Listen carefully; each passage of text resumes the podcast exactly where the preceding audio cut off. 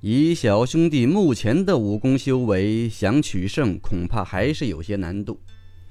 耶律齐一见到方杰就知道他干什么来了，刚说了这句，就听方杰道：“有没有胜算，打过来才知道。”说罢，单手持刀，足尖在地面上一点，身形拔地而起，刀光霍霍，三横两直，带着阵阵风声砍向耶律齐的面门。耶律齐哪想到方杰说打就打，匆忙之中只来得及用玉竹棒斜斜的一挡，只听当当当当当连续五声脆响后，方杰被震飞了回去，而耶律齐也连退数步。刚一落地，方杰检查了一下自己手中的柴刀，发现上面竟然连一个缺口都没有，又查看了一下柴刀的状态，只听系统提示道：攻击力一点儿，持久度九九五九九五，无法修复。与此同时，耶律齐也举起了玉竹棒，仔细观察，上面居然留下了一道浅浅的白色划痕。看到这里，耶律齐顿时肉疼不已，不再有所保留，操起手中玉竹棒朝方杰劈头盖脸的砸下。方杰自然不知道耶律齐心中所想，还以为自己刚才那五刀起到了震慑效果，信心顿时大增。还别说，信心恢复后的方杰当真是见招拆招，将一套劈柴刀法舞的是虎虎生威，竟然和耶律齐斗了个旗鼓相当。耶律齐所使的自然是三十六式打狗棒法，其招是一招比一招巧妙，一招比一招威猛。本以为要不了十招就能将方杰打趴下，结果让他没想到的是，虽然方杰被打得毫无还手之力，但却几乎每一次都能准确无误的用手中的柴刀格挡，即使偶尔没有挡住，方杰也能用他那诡异的身法躲开，让耶律齐大跌眼镜。所谓诡异的身法，不是什么高深的身法，而是十分没看相的胡乱一通跳。别看方杰这么跳来跳去的，效果还真是不错。无论耶律齐怎么挥棒，他都能提前跳开，而且刚一跳开，又能配合着劈柴刀法再跳到耶律齐跟前尝试着攻击。显然方杰并不是格挡不住，而是有意的偶尔漏过一招，借耶律齐招式用尽的机会发起反击。方杰现在是越打越有信心，毕竟和耶律齐斗了那么多次了，也总结出了一些经验。而耶律齐则是越打越心惊，特别是自己的玉竹棒每次被方杰格挡住以后，他都会肉疼一下。虽然来不及查看玉竹棒，但他知道上面肯定又会多出一条划痕，发现再这样下去，玉竹棒肯定会毁在方杰手里。耶律齐开始施展左右互搏术，右手施展打狗棒法，左手施展空明拳，左右开弓，想尽早解决掉方杰。然而方杰早就提防了耶律齐会使用双手互搏，一边格挡着对方的打狗棒法，一边在屋内到处乱躲乱跳，躲避对方的空明拳。结果除了最开始的几招抵挡得有些慌乱外，后面居然越战越勇，虽然没有反击之力，但也让耶律齐耐他不得。两人正相持不下的时候，耶律齐再也忍不住，忽然大吼一声：“天下无狗！”运力于棒端，随即探身向前，向方杰双腿扫去。方杰连忙一个小跳躲过，而耶律齐一招使将完毕，招式并未用老，内力倾吐，那棒竟然长了眼睛一般，向方杰面门呼啸而至。方杰再次跳开，耶律齐一招未毕，次招又至，将手中之棒舞成一圈光影，向着方杰当胸扎来。方杰连忙向后一跳，又躲过了耶律齐的这一招。耶律齐顿时眼中杀气忽现，一改灵巧的棒招，迅雷般的直取方杰眉心。方杰再次向后一跳，而耶律齐极尽能事，闪转腾挪，手中之棒似已粘在方杰身上一般，将方杰笼罩在一片光影之中，实在是精妙绝伦。方杰连忙再跳，却发现背后已经是墙壁，只好往旁边闪开。此时耶律齐忽然杀气一收，眼中一片祥和庄重，似已与手中之棒合二为一，天下五狗精碎尽出，刹那间玉竹棒换作漫天棒影罩住方杰，使出了打狗棒法不传之秘，当真是匪夷所思。方杰此时已经看不清对方的棒影，只好在大厅内四处乱跳，意图扰乱对方连续不断的攻击。就这么鸡飞狗跳了半分钟后，耶律齐这一招天下无狗才渐渐收回。而在这个期间，方杰虽然躲过了绝大多数棒影，但还是挨了好几棍子，被抽得皮开肉绽，痛得咬牙切齿。不过现在的方杰已经不是当初那个菜鸟了，尽管挨了几下，但暂时还要不了他的命。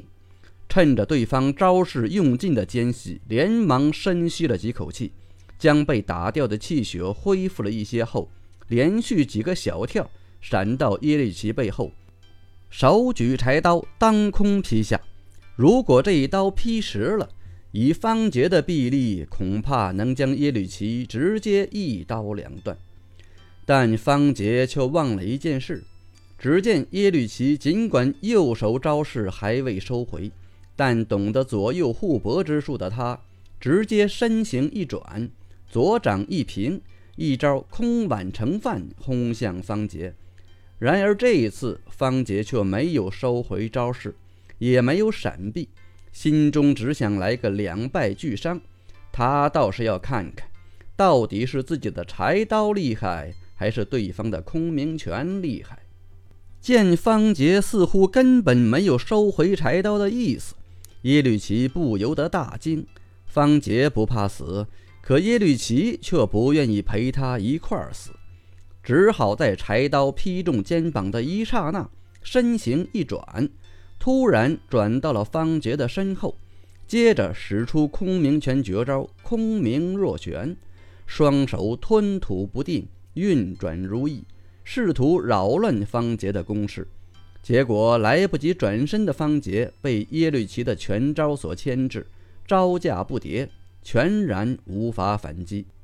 打到现在，两人来来回回斗了十几招，方杰才算是真正被耶律齐控制住了。就在他想尽办法挣脱对方的牵制时，耶律齐忽然将玉竹棒一收，空出双手后，空明拳绝招再出，张口一声暴喝，双目金光四射，接着身形飘忽不定，双拳幻化作漫天拳影，重重向方杰笼罩过去。只见耶律齐先是上一拳空屋住人，然后又下一拳双手上撩，一招空波装水向方杰吸去，接着左一拳，右掌一平，左掌一伸，一招空碗盛饭直拍方杰胸口，紧跟着右一拳，左掌一按，右掌一挥，一招虚怀若谷拍向肩膀，接着身形绕方杰一转，后面再来一拳。最后耶律齐神色一凛，使出我心空明，围绕方杰的周身接连出掌。见拳影从四面八方前后左右袭来，本来就被牵制住的方杰哪还来得及招架？只听砰砰砰十数声闷响，方杰顿时全身上下、胸前后背接连中拳，每中一拳就喷出一口鲜血。而且遭到攻击后，方杰整个人还无法动弹，刚被打的后仰，后面又来一拳，将他打得前倾，结果前面的拳头又一攻倒，刚想往左边闪躲，左边突然来了一拳，往右边闪躲，同样也逃脱不了被打回原地的命运。就这样，方杰硬是直挺挺地站在场中央，被耶律齐当成了沙包打，直到被打了半分多钟，耶律齐才收回拳招，接着便听到扑通一声，方杰立即就滑倒了下去。要不是有新手死亡保护，恐怕十几秒之前他就已经被耶律齐给杀了。见到方杰终于倒下了，耶律齐这才舒了口气，一边揉着拳头，一边看着地上那堆软骨肉，不由得连连感叹，这小子简直是到处乱跳又拍不死的狮子，若是再给他一些时日修炼，恐怕我就不是他的对手了。念及此处，耶律齐单手一挥，给方杰施展了一个新手恢复功能。方杰刚一清醒，就从地上跳将起来，对耶律齐大声吼道，不算不算，再来再来，我今天非要打赢你不可。抱歉，在下每天只接受一次挑战。耶律齐耸了耸肩，很是同情地看着方杰。完了。听了这话，方杰双腿一软，顿时一屁股坐到了地上，接着干脆又成大字形躺在了地上，双眼无神地呐呐道，完了完了，这次华山论剑肯定去不了了。此话怎讲？耶律齐显得有些讶然，出不了郭府，没有师门，我哪有资格参加华山论剑？方杰双眼一闭，心中万念俱灰。哈哈，那倒未必。耶律齐这才明白方杰为什么会这般作态，不由得大笑道，其实你也可以参加报名参赛的嘛。游戏公告的报名条件只有一个，交纳一两黄金的报名费，除此之外没有其他限制。你不会连这点钱都拿不出来吧？拿不出来也不要紧，在下倒是可以先借你一点。听了这话，方杰猛然睁开双眼坐了起来，一脸不置信的样子，瞪着耶律齐道，你此话当真？没有师门也可以参加华山论剑？我这个还没离开郭府的新手也能参赛？你不会是骗我的吧？你要是不信，试试便知。耶律齐微微一笑，好，那我就试试。方杰连忙站起身来，打开了华山论剑报名系统，一道虚幻的荧光屏幕闪现在了方杰面前。只见最顶端的计时器正在倒数读秒，离华山论剑开启时间还剩下四小时三十二分。再往下看，分别是三个栏目，分别是帮派、团体、个人三大比赛的报名情况和具体规则，最下面分别对应了三个报名按钮，底下有一段文字说明，请打算参加华山论剑的玩家抓紧时间报名，报名费一两黄金，报名截止时间华山论剑开启前一小时。看到这里，方杰怀着忐忑不安的心情，小心翼翼地伸出手指，在个人赛下面的报名按钮点了一下，结果系统立即发出了提示，个人赛报名成功，系统自动从你的账户上扣除一两黄金。果然可以啊！方杰大喜不已，顿时像是喝醉了酒一般，满脸潮红。对方杰来说，能参加个人赛他就已经知足了，不过如果也能参加团体赛和帮派赛，那就更好了。不管怎么样，能在外面的世界里多待一会儿是一会儿。贪心不足的方杰又在团体赛的报名按钮上点了一下，系统也同时发出了提示，团体赛报名成功，系统自动从你的账户上扣除一两黄金，请为你的团体取名。菜鸟团。方杰想都没想就报出了一个名字，结果系统提示他这个团体名重复了。方杰想了想又道，小菜鸟团。话音未落，系统又说他重复了。那就小小菜鸟谈，抱歉已有重名。那就小小小菜鸟谈。方杰顿时火大了，心想游戏里的玩家怎么老是喜欢扮猪吃老虎？要说菜鸟，他自己才是真正的菜鸟。抱歉已有重名。方杰有些抓狂的抓了抓脑袋，沉声道：无敌高手团成功。方杰暗自抹了一把汗，心想果然如此，